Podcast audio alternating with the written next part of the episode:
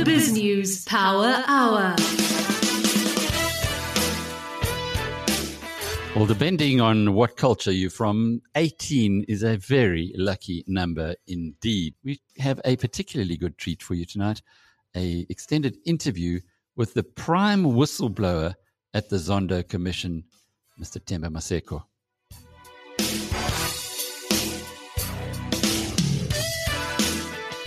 It is Tuesday, the 18th of January. I'm Alec Hogg. Also with me in studio tonight is Michael Appel here in Johannesburg, and then in our virtual studio, coming to us from the mother city, Justin Rowe Roberts and Nadia Swart.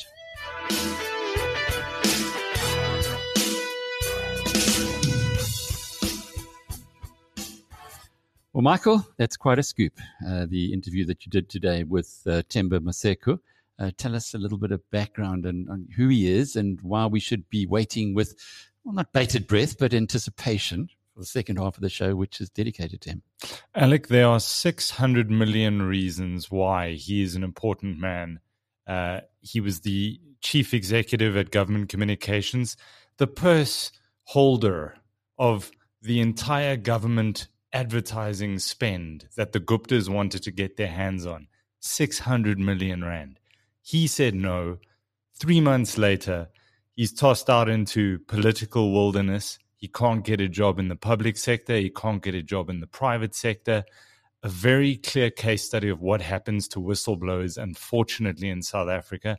No, uh, no financial support, no mental health support, tossed out completely, uh, isolated from his comrades, and everything that goes along with being a whistleblower, including a recent criminal break in at his house and what he had to do and his thoughts on that. So do not miss a fascinating interview with uh, somebody South Africa definitely owes a debt of gratitude to. There have been so many, though, of these incredibly courageous human beings uh, who have stood up and been counted and not been supported. So I'm looking forward to that. But before we uh, I'm sure there are many people who are thinking, but hang on, I saw this on social media that he had two guys on his roof and he was shooting at them over the weekend.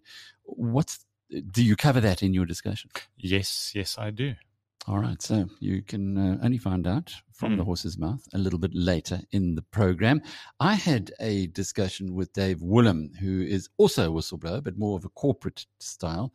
He's a chartered accountant. He was the financial director of African Bank when it still was a legitimate organization. Not to say that it isn't today, but it went through quite a lot of, of bumps to get there. And he's been a whistleblower, Justin Roberts. You know all about this story on Tongaat. Tongaat, uh, once KwaZulu Natal's biggest industrial company. Uh, you've been talking to a few people on the Tongaat story as well, and today was an extraordinary general meeting, which Dave gave us his view of. Uh, what has your feedback been on it? The Tongaat situation is a very interesting one. Once a darling of the JSE, a 10 billion rand plus company, Alec, that has gone to almost nothing. They um, are valued at just around 700 million. They're undergoing a 4 billion rand rights issue, of which um, there's an underwriter for 2 billion rand that is likely to take control of the company. There isn't a lot of information on this underwriter, which is led by the Rudland family. We don't know much about them. We don't know how they made their wealth. And there are just a lot of question marks. So there's a lot of uncertainty amongst the Tongaat shareholders. And uh, today's extraordinary general meeting went through, and we don't know what's going to happen from here. Well, the company got what it wanted, and uh, even more so, Gavin Hudson, who's been quite open in his communications with us today, said he will not talk to us. He's not doing any interviews, any broadcasts, uh, any discussions. That's it, as far as Tongaat's concerned. There are thousands of Tongaat shareholders who are still licking their wounds and likely to have even bigger wounds into the future. They've lost about 95%, 98% of their capital from the peak. And now we hear that Tongaat is going to sue Deloitte. I've asked David Woollam, we'll get that information a little bit later, uh, exactly how much money is involved. And it, if you recall, Justin, Deloitte settled with, uh, with Steinhoff for 1.3 billion rand. Uh, a nice billion rand would certainly go a long way to helping the Tongaat cause.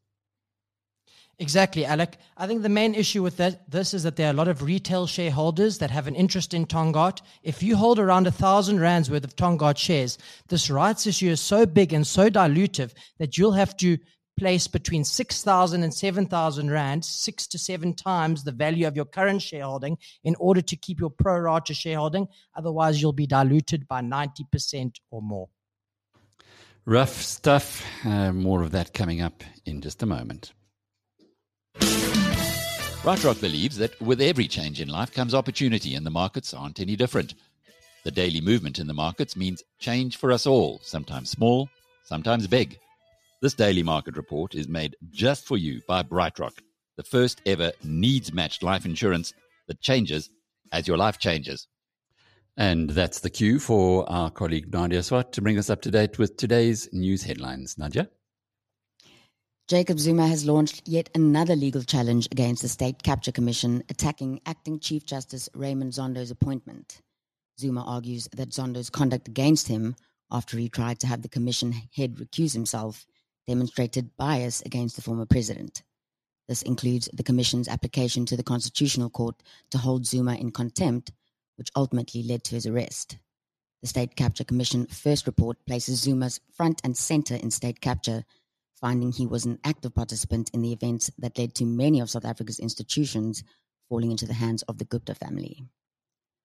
The multi party coalition governing the city of Johannesburg has decried the behavior of ANC and EFF councillors in the municipality after they collapsed council and brawled, resulting in injuries.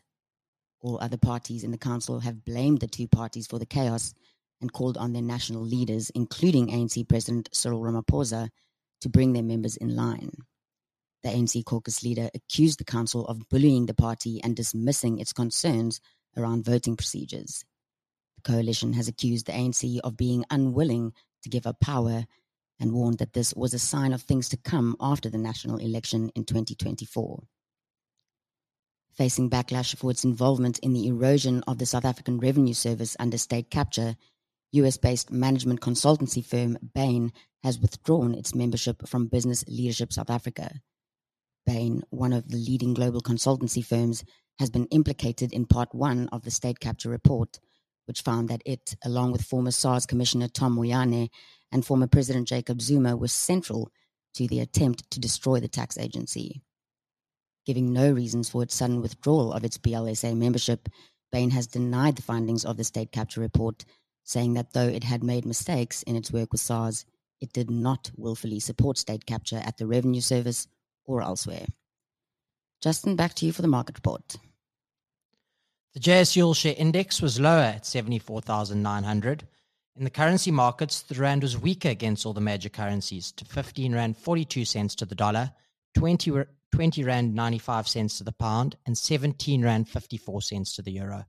Gold is lower at $1,809 an ounce, a Krugerrand will cost you approximately 29,500 Rand. Brent crude is up, trading at $87.10 a barrel, and the premier cryptocurrency Bitcoin will put you back 640,000 Rand.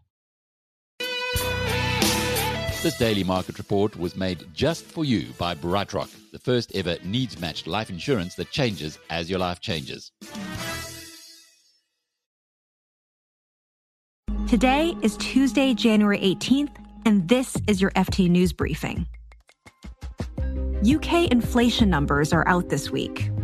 China is changing the way it lends to Africa. And the FT's Hannah Murphy has been looking into Facebook's plans for its metaverse. The company's patent application suggests it might go after a lot more data. Data that, that perhaps it's never collected before, and that might be your eye movements, your pupil movements, if your nose wrinkles, if you scrunch your forehead. I'm Joanna Gao, in for Marc Filippino, and here's the news you need. Inflation in the UK is expected to rise to a 30 year high. Tomorrow, we'll see data from December, and a Reuters poll is forecasting inflation at 5.2%. Economists point to higher energy costs, stronger demand for most goods and services, and continued supply chain disruption. Now, bearing in mind that economic forecasts are especially uncertain during the pandemic, most experts predict inflation will peak in April. That's prompting expectations that the Bank of England will increase its key interest rate several times this year.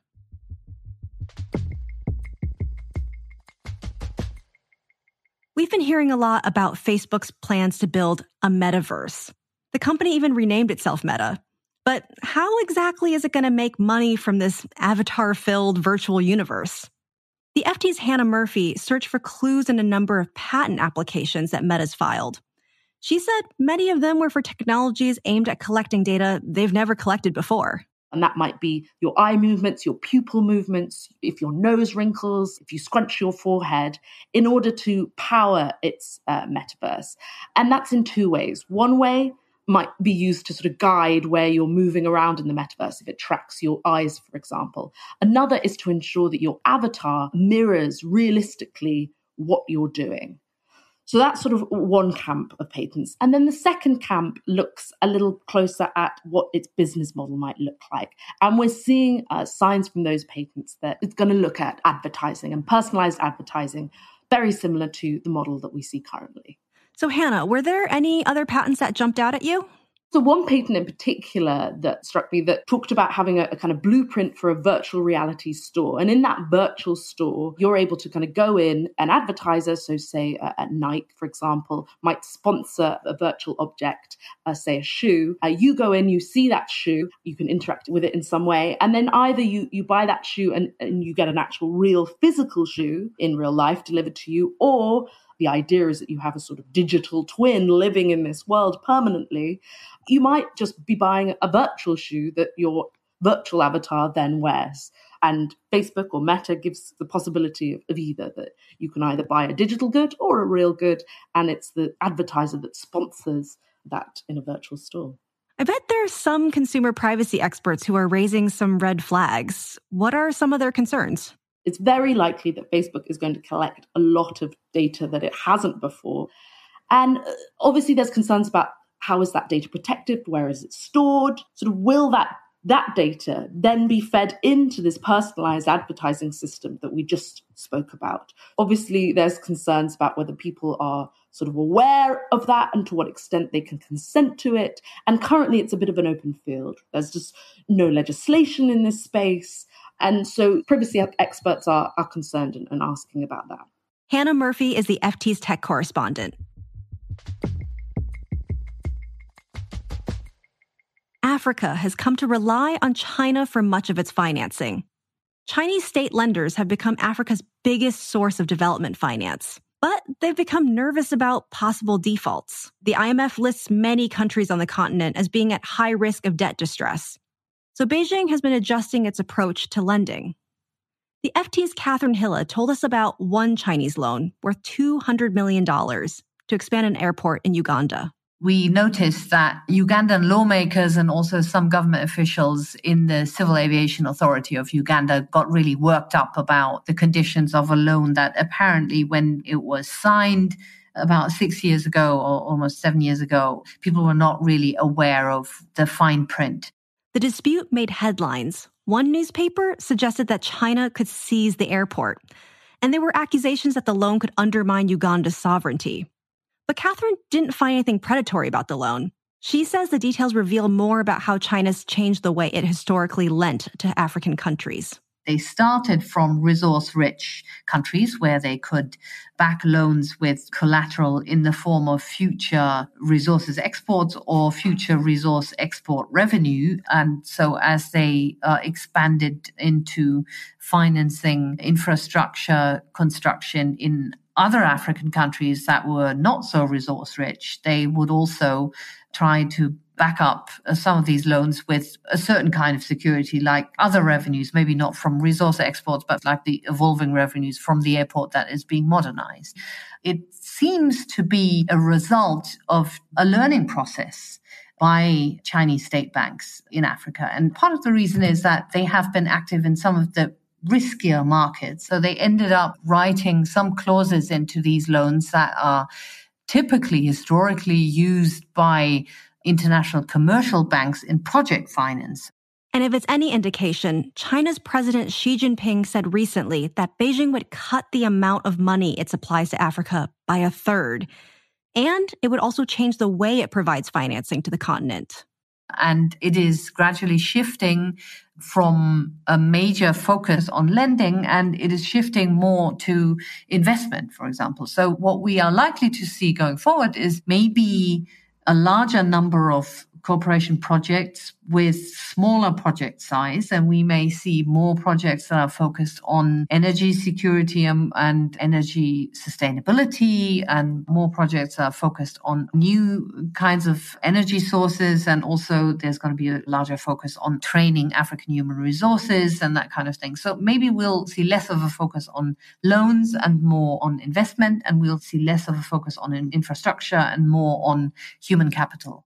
Kathrin Hille is the FT's Greater China correspondent.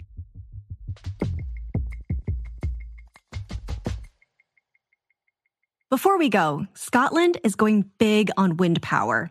Its government has awarded 25 gigawatts of offshore wind project development rights to companies including BP and Shell. That's more than double the UK's existing offshore wind capacity. More than half of these Scotland projects will use a new technology called floating wind turbines. Usually, offshore wind farms use turbines that are fixed to the seabed. But the new technology allows for projects to be built further out at sea, at greater depths, where wind speeds are higher. You can read more on all of these stories at FT.com. This has been your daily FT News Briefing. Make sure you check back tomorrow for the latest business news.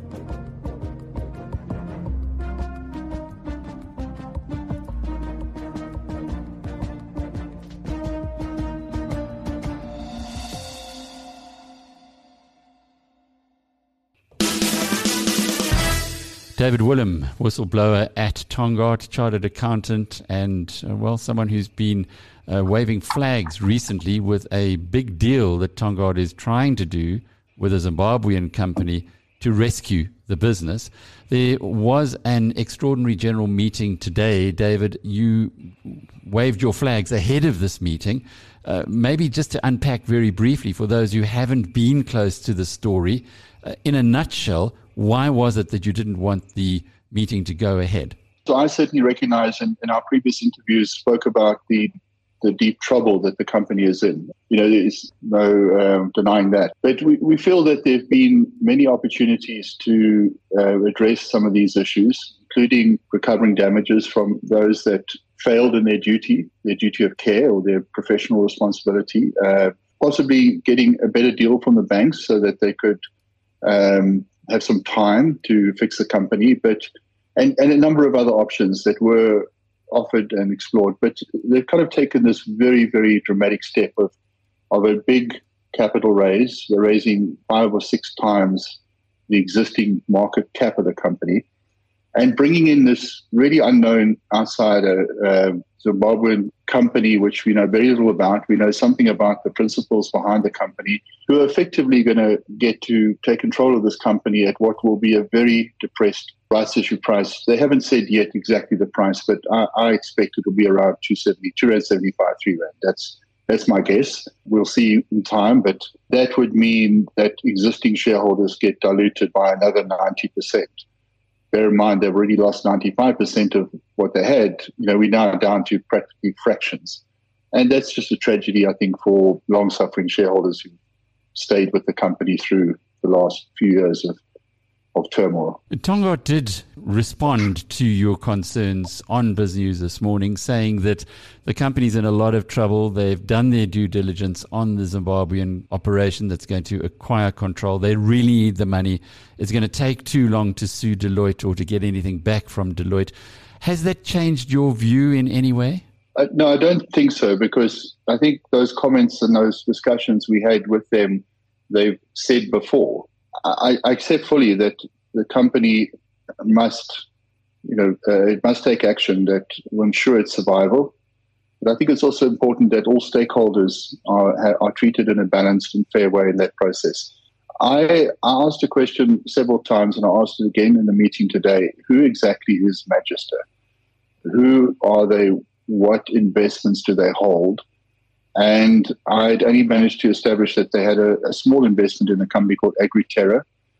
But I might be wrong. And so I asked them, have you done a due diligence on the balance sheet of this company? Do you know what investments they are in and where the source of their funding comes from? And I just don't get an answer to that. And it seems not an unreasonable question.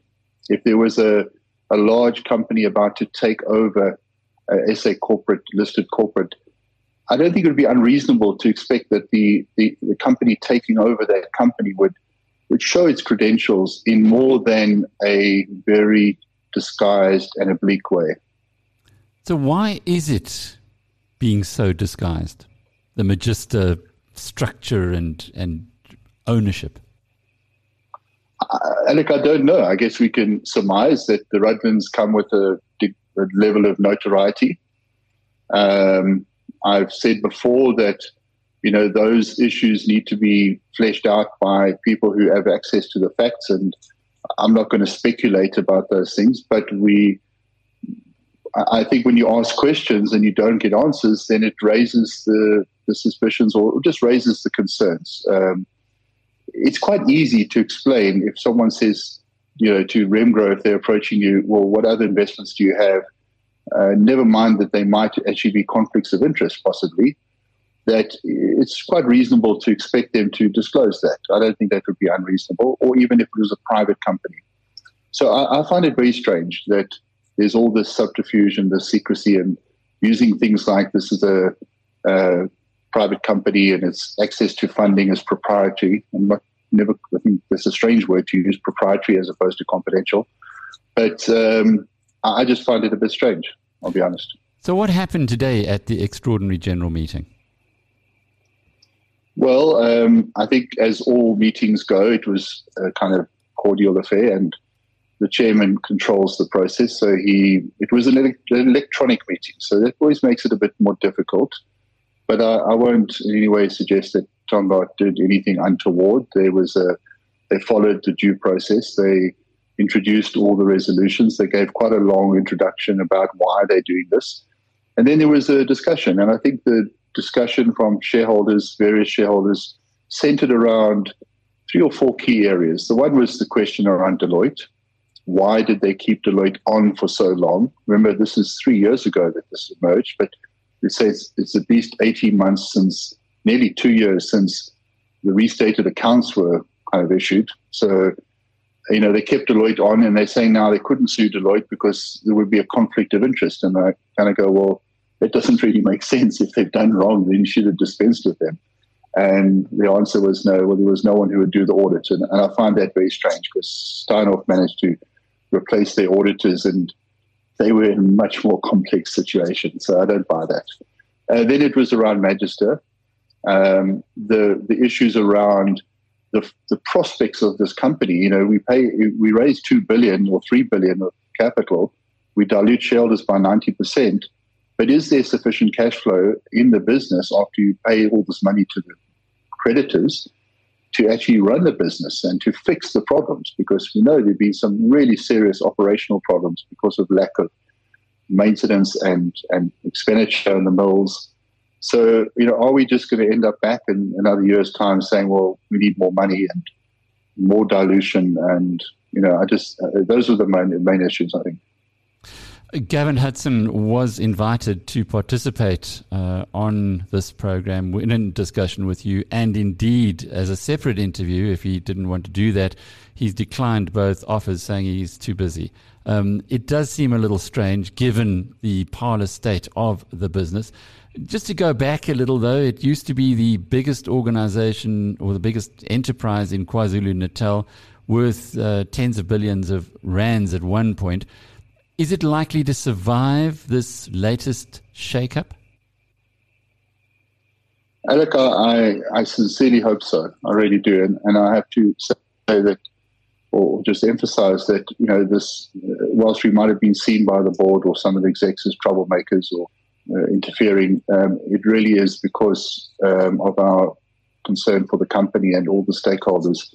Many, t- 20,000 farmers who supply Tongaat's mills and um, about 400,000 people that are dependent in one way or another on working for the farmers, working for the company, the mills, etc. So it's a it's a very important employer in a region, the KZN North Coast, that doesn't have a lot of alternatives. Um, you know, from call it um, Ballito to Empangeni, there's not a lot of other economic activity. And so it's really critical this company survives, never mind the other operations they have in Zimbabwe and, and Mozambique. But I fear that the operational results that came out recently, um, as much as they're saying now they're going to fix it all, um, I'm always concerned, or I'm concerned about um, companies that say we're going to fix things. And so, well, why did they get here? You know, we understand the problems that happened three years ago, but the problems that happened in the last nine months were about just simple operational issues. So, is this company going to survive? I don't know. I desperately hope that it will. I really do. If I'm reading you correctly, you have a double concern. The one is the the managers who promised to pull Tongaat right are not achieving that and may not achieve that as well. They might be the wrong people in the job. And secondly, the concern of the new party that will be coming in to bail out the company, but by taking a massive slug of equity as a result of that. You're not so sure whether they're the right party. Am I reading you correctly? look, I think that's correct. Um, I, I, it would be wrong for me to say that the Magister or the Rudlands are the wrong party. It's just that we really haven't had a chance. Uh, I mean, to date, we had a, a, statement that was put out yesterday to an article that was published on um, Daily Maverick and by a team from amaBhungane. And that was the first time that uh, Hamish Rudland put out a statement. And again, it's kind of strange um, for a transaction of this magnitude to have no profile, to have no engagement or no uh, presence.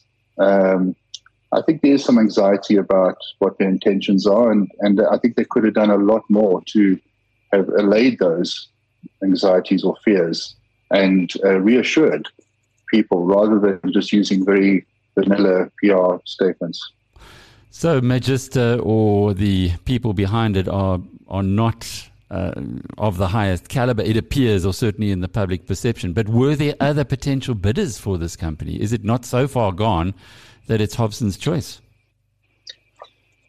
Uh, uh, it could that could be the case. I, I I don't. I do believe that there were other options, but uh, you know, I guess one always has to be very careful as well that on the grandstand you see things with perfect vision. Um, as we know, for anyone who follows rugby, the the fans are always uh, more informed, especially afterwards. So I guess you know, one I have to be careful. Maybe you know this is so broken and it's in such poor state, which kind of then question. I come back and circle back. Well, why was Magister so keen? Uh, what do they see in it? And we haven't had a chance to engage with them or ask them. So it's just very unusual. I, I can't remember a time in, in South Africa where a, comp- a listed company, especially one of this relative magnitude and importance of socio-economic importance, has been taken over by a company where there's just no knowledge, no real knowledge, or no engagement, or no. Um, I think it's the norm that you know when we see these takeovers, the choir will spend a bit of time trying to woo shareholders and stakeholders and other people. I think that's quite reasonable to have a, a courtship before you uh, you get you get married, so to speak. And David, uh, just to close off with, what is possible that the company could get back from Deloitte, from the auditors, uh, who clearly were asleep at the wheel at best and complicit at worst, and the former executives who are being accused of fraud. How much money might Magister, which will be the new controlling shareholder if all of this goes through, uh, end up getting back from those two parties? Um, well, we tried this afternoon, or the, sorry, this morning at the meeting to get some indication from um, the directors and one of the non-executives. And, you know, it was interesting that they sort of shifted their tone to saying, well, we are going after Deloitte now that we've wrapped up the audits and we're now going to, we're going to, uh, we've got a team, legal team ready to, to pounce kind of thing. Um, so there was a strong indication that they are going after them, but then they were kind of a bit coy about how much. And I guess it is difficult, but you've got to start somewhere. Um, So we know that Deloitte got paid somewhere in the region of 300 million rand for their audit fees over an eight-year period that this fraud was happening, and not that doesn't mean that you, your damages are limited to what you earned, because your damages are also a function of the harm you caused. So I, agree with with Linda De Beer on the board, who said, you know, Deloitte can't be accountable for the whole of the loss, the whole of the 12 billion rand of capital destruction, but I think they're certainly accountable for a portion of it.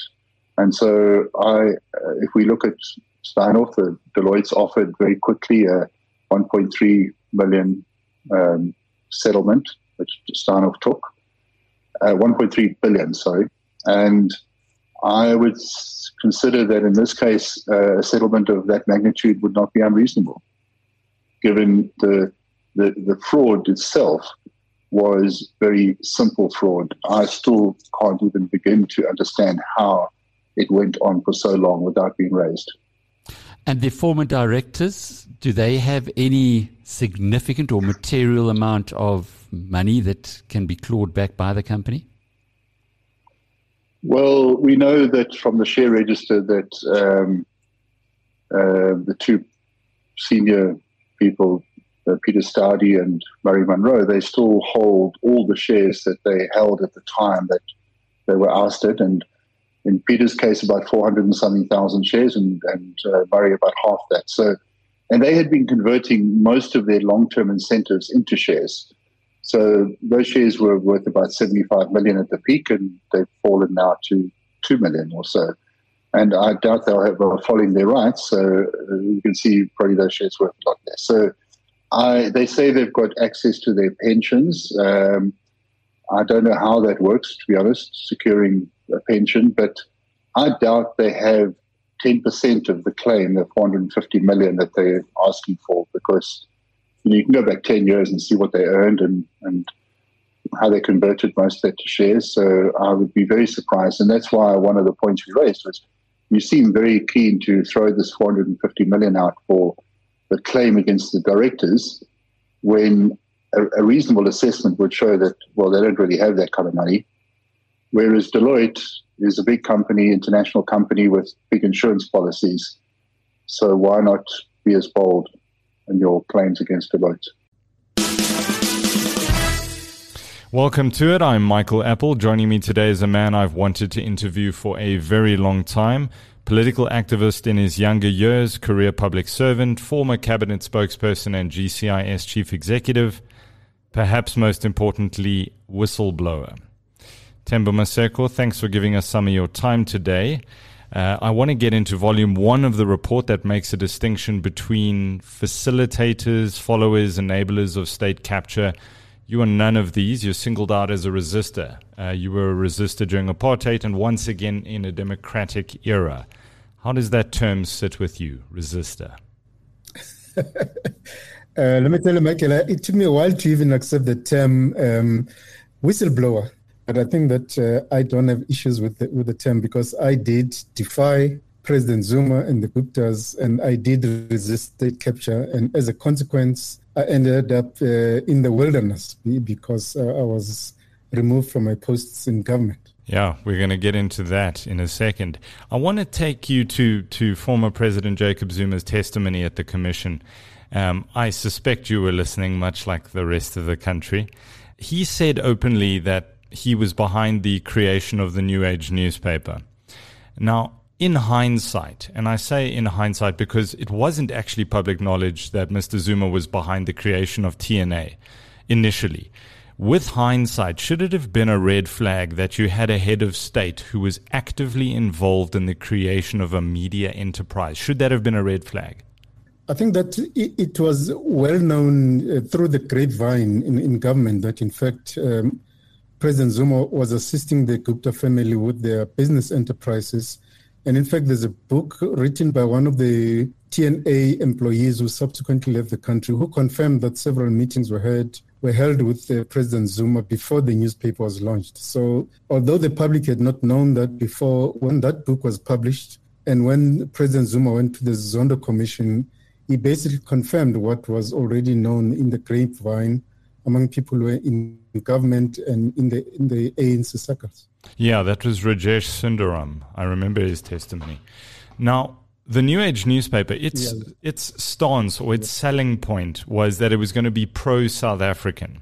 And this was born out of a media space where the ANC and government said that, that media was too negative towards uh, the, the governing party and the government. Were you in support of such a notion? Do you think that, that media has been too critical of the government and the ANC at parts uh, in history in South Africa? Um, Michael, there had been discussions within the ruling party, the ANC, for many years about the need to establish an an, an ANC newspaper um, or a government newspaper. I was never in support of that because I was of the view that, in fact, government's work must speak for itself, and you don't need a propaganda machinery because that's essentially that that's what it would have been. So I was not sup- supportive of that new new initiative. But what became very clear is that when the Guptas came to the picture, they then stole a discussion document that was within ANC circles and ended up creating the New Age newspaper with the view to becoming a propaganda machinery initially, we thought, but it was very clear that, in fact, the real idea behind the establishment of the New Age newspaper was a, a money making scheme for the Gupta family. There was no intention at all to communicate any message, messages about what government was doing. It was essentially a platform used to swindle resources from state owned enterprises and government in, in general. So it, it, it was a scam. Well, let's speak about the money. Uh, near the end of 2010, you receive a phone call from Ajay Gupta where he wants something from you. In your own words, what was the demand? But essentially, what he was saying was that he wanted me to collect all the advertising budgets from the various government departments, consolidate them into GCIS, and then transfer that whole budget to his New Age newspaper. Interestingly, your listeners and viewers would be interested to know that, in fact, as I was going to the meeting with Ajay Gupta, that's when I got a call from the former President Zuma, basically saying there are these Gupta brothers who need my assistance and I should go and, and, and assist them. So that call happened as I was driving, driving to the meeting with Ajay Gupta. So at the meeting with Gupta, Ajay Gupta, I made it very clear that I was not going to be part of such a scheme because government has processes and procedures that it follows, and there is no way I would be willing to actually transfer a whole budget of government to a single media house. So he, he made it very clear to me that, in fact, that's what he wanted me to do. And if there was no cooperation I was getting from the various ministers and departments, I should come and report to him, and he will summon all of those ministers to the Sex Saxonwold Shebeen, that is his house, and he would give them instructions. And that's when I knew that I took exception to this, and that's when I knew that I was not going to be part of the of his criminal enterprise. And I got extremely worried that, in fact, I had received a call from Zuma to say I, I must go and assist them. I assume you'd never ever received a call of this kind from from uh, the head of state before to say go help these particular people. Interestingly, I mean, I'd, I'd, as CEO of GCIS, I had very close working relationships with the heads, heads of state as a must. Uh, I had regular meetings with President Zuma, I mean, President Mbeki. I had regular meetings with um, President Motlanthe when he was in that position. And when Zuma was appointed, I tried to have meetings with him, and all my requests for meetings were, were declined. So I had never had a one on one meeting with him. In fact, the call that he made to me, Zuma made to me to meet the Gupta brothers, was the first and only call I received from him to say, I must have the Gupta brothers. And in all my meetings, my meetings and conversations with Mbeki and Motlanthe, at no stage did they call me to say, go and help these business people with whatever they wanted from you. So it was the first call. So, Ajay Gupta, in that meeting you had, he spoke very condescendingly about ministers who wouldn't cooperate. Did you think that this was all a sort of a show of force? Did you actually think at the time that they had that sort of power they were claiming to have? it became very clear to me that, in fact, um, Ajay Gupta wanted to demonstrate to me that he, he had power over government ministers. And I saw that by the fact that I get a call on my way to meeting him from the head of state, Zuma, Zuma himself. And secondly, at the meeting, and as I give details of this in my book, he told me that he has regular meetings with Zuma at his house. He told me that a number of ministers are, are required to come and have meetings with him at the Saxonwold uh, Shebeen, as it was known. So it was clearly an attempt to demonstrate to me that he had power over government, and I took a strong exception to to to that, and I, I was very clear in my head that I was not going to be part of that kind of conduct by somebody who was not part of government. Now, you left that meeting and you were very upset, and you, you actually communicated with uh, the late former Minister Collins Chabane, as well as the Deputy President Motlanthe at the time. I think it was President Motlanthe or Deputy President Motlanthe who who said to you that the, the entire ANC National Executive Committee was actually concerned about the levels of influence that the Gupta family had over Mr. Zuma. And this was late 2010, 2011. This is two years before the Guptas would even land at Waterkloof Air Force Base. So the ANC itself, at that point in 2010, late 2010, was already uncomfortable with the level of influence. Is that correct? Without any shade of a doubt. I mean, Minister, the late Minister Chabane, when I informed him about this meeting I had with Ajay Gupta, he made it very clear that he was extremely worried about the, the situation. Um, he had been contacted by quite a number of government officials and ministers about this. Deputy President Motlanthe also confirmed this. And in my subsequent meetings with the, when the ANC decided that they wanted to conduct an investigation, uh, Gwede was Secretary General at that stage, also did say that the ANC was aware of the problem and they were trying to find a way of dealing with it. But it was very clear that the ANC was dealing with a, what I term the problem of incumbency, of not being able to raise questions and challenge its president on matters that was of great concerns to, to many South Africans and also to many ministers in government. In fact, the Integrity Commission of the ANC recommended that Zuma step down in 2013 after the Waterkloof uh, debacle, let's say. And the NEC and Mr. Zuma obviously ignored those calls, and we ended up having Mr. Zuma as president for another five years. You, you would end up speaking to Essop Pahad, Joel Netshitenzhe, and this is quote from the, the report quote, the more I knew, nothing was going to happen, close quote. In other words, these guys were untouchable. That became clear to you. That became very clear. And, and, and, um, I mean, I spoke to as many people who could listen to me about the situation. And many, many government officials were also raising serious concerns about the kind of approaches that they were getting from, from the, the, the, the Gupta family. But it was very clear that uh, Mr. Zuma had uh, significant support in the National Executive Committee, and people were prepared to whisper in the corridors, but were not strong enough to actually stand up and, and challenge what was uh, taking place. And that's confirmed by the fact that when the NEC realized that they could not ignore the issue, they decided to appoint its Secretary General, their Secretary General, Gwede Mantashe, to investigate. I was the only person who was willing to go in and, and, and give a report, a, a, a, an affidavit to Mantashe, who had told me that, in fact, many people had promised him that they will come and give evidence. But it turned out that no one was willing to actually come and give evidence of what they had been subjected to by the Gupta family. So it is very clear in my mind that a lot of ANC leaders were aware of what was taking place they just did not have the, the, the, the wherewithal to actually deal with the matter uh, directly. So at the end of January 2010, um, I mean, you are, you are eventually removed in, in early February uh, 2011. When, when you were to be redeployed at the instruction of, of President Zuma, uh, but it was Mr. Chabane said you, quote unquote, wouldn't be thrown into the street. This must have been a, a real low point in your career. It was. I mean, the, the, the way the events unfolded was, was, was quite unfortunate and very disturbing for me. And I couldn't believe that the party, my party that I'd been uh, part of for, for, for decades at that point, would actually treat one of its own in that manner.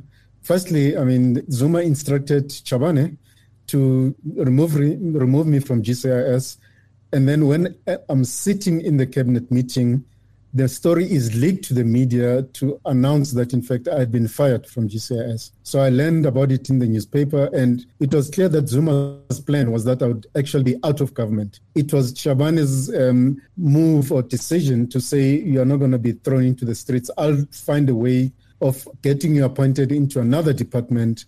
And Zuma himself was not aware that, in fact, there'd been such a move. And that's how I ended up in the Department of Public Service and Administration which was basically Chabane's attempt to try and make sure that I still remain within employment. But it was very clear that Chabane himself knew that the way this whole move was done was also amounting to unfair labor practice.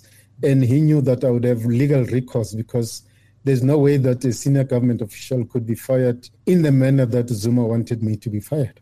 Yeah, it, it would have to, according to the prescripts of the Lord, it has to be with your knowledge, it has to be in the public interest. There are a whole bunch of boxes that need to be ticked. None of them were ticked. That cabinet statement that came out that bore your name, you had no knowledge of it. I mean, there's a whole bunch of things that went wrong there. I want to pick up on what the DCJ had to say about the fact that uh, the former president conveniently lays the blame at your friend's door, the former Minister Chabane, saying that it was in fact him who was name dropping. And this is something that's been convenient for somebody like former Ambassador Bruce Koloane, who also took the, the hit and said, I was name dropping when I said that the president wanted the Guptas to land at the Air Force Base. This notion of name dropping, I assume you don't buy it. I don't buy it. I mean, I, I, I was really disappointed again when I was watching President Zuma giving testimony at the Zondo Commission, basically telling a blue lie to say President or Minister Chabane is the one who requested my removal from GCIS because there was, the relationship had broken down. This was a blue lie, and we provided evidence to the Zondo Commission that, in fact, he had given me the, the, the highest rating of good performance in my job as CEO of GCIS. We had played golf many times with the minister. So for, for President Zuma to, in a public platform, tell a lie to that extent was something that further demonstrated to me that, in fact, he did lack integrity as, as a head of state. When you did ultimately leave the public service, and I'd like you to tell me when that was, what, what waited in store for you carrying the name Themba Maseko and all that came with that name? How were you treated by your comrades? I decided to leave uh, public service after a few months working as DG of public service and administration. And that was largely because I did feel a bit unwelcome in that department, not necessarily by staff, but the, by, by the minister, uh, Minister Baloyi there, because I was essentially imposed on him and the staff in the department were not even told I was coming. So I decided this was not going to work for me and I left public service. But when I left, it was very clear that uh, many people were actually unhappy about the fact that I had uh, spoken out and exposed the fact that um, I had refused to cooperate um, with the Guptas on instruction of uh, the then former President Zuma. And I was actually isolated to some extent. Um, many public servants did not necessarily want to dissociate themselves from me, but they just did not know how to deal with me and they didn't want to be seen to be associated with somebody who was considered um, a snitch at the time. And it led to a period of isolation uh, from my old comrades, from former government officials. But the most difficult part was just not being able to make a living because I couldn't get a job in the public sector. The private sector also did not want to be seen to be associating with somebody who was seen to be an enemy of the state more difficult was the fact that I could not even raise funding to start um, businesses because um, when I went to banks and public finance institutions, I was considered uh, a politically exposed person. So it was just impossible to, to, to make a living. So you end up having to borrow from your future by, you know, mm. dipping into your life policies, your life insurances, just to make ends meet. So those years became extremely difficult. And that's what many whistleblowers are going through as we speak. Life became very difficult for me. Now, you've written a book that you've referred to earlier, For My Country. And I must tell you a side story. I went to uh, the exclusive books to try and buy a copy, and they said there is one on the system. I went and then they said they cannot find it. It must have been stolen. There's something ironic about that. Well, yeah, the, the response from the public to my book was was was overwhelming. Um, I've had to get complimentary copies for people who just wanted to read the book but did not have money to buy it. So wherever I went, uh, I get copies to just give it to people who were looking to read the book. So I must say I am grateful. The response from the public was very positive. Um, it ended up being one of the bestsellers uh, nationally in the non-fiction section. So I'm grateful that the book did become uh, something of interest to many, many people. I see you traveled around the country giving signed copies to certain former leaders. Did your book tour ever take you to a certain overpriced uh, homestead with a fire pool? Um, the only president, uh, presidents, former presidents, I was able to give the books to uh, President Mbeki and Motlanthe. But unfortunately, the trip to Nkandla is not possible, was not possible, and I don't think it will ever be possible because I don't think I will ever be welcomed in that part of the world. Well, that leads to my next question. Have you ever had any interaction with Mr. Zuma once you were removed from the GCIS? You you said you've received one phone call saying, "Please help my help the the Gupta brothers out." After you were fired, have you and over the years have you ever had any interaction with Mr. Zuma? I think one of my, my sense is that uh, Mr. Zuma, when he was president, he was actually quite paranoid. Um, so he distrusted most of the public servants who worked in the Mbeki administration because in his head, those of us who worked in government during Mbeki's time were part of the Mbeki factions. And when I eventually left government, there was never any communication whatsoever from him or the people around him. So the last time I actually had direct contact or, or seen him was when I attended the ANC conference in um, 2017, and he was in the room. He was a few steps away from him. I can't tell whether he saw me or not, but ever since I left government, there has never been any contact between me and his office. Mr. Maseko, are you still a card carrying member of the ANC? At this stage, uh, Michael, I'm not a card carrying member of any political party. I just consider myself as just an, a citizen who wants to do good for, for my country, and I'll continue serving the nation uh, without carrying the card of any political party. In your mind, even though you're not a member of the ANC anymore, let's say, do you make a distinction between the ANC of President Zuma and his successor, President Ramaphosa? Look, I think that the ANC is going through probably one of its most challenging times as a political party. I think that the factionalism has actually broken the party. I believe that there are some people who believe it can be saved, but from where I'm sitting, the decline of the party has not stopped since the exit of uh, uh, President Zuma. And I think more work, they'll have to do more work to rebuild the party. Factionalism has actually affected the core of the party. And at this stage, I'm sitting, uh, I'm, I'm, I'm not too optimistic about the problems it faces being resolved in the near future. Knowing the personal cost of whistleblowing, when someone like the national chair, Gwede Mantashe, says that the report should only be used to rebuild and unify the party and not single out the guilty, what's your take on a comment like that? Any wrongdoing that is identified in the final report of the Zondo Commission must lead to consequences to people, be they in leadership of the ANC or government.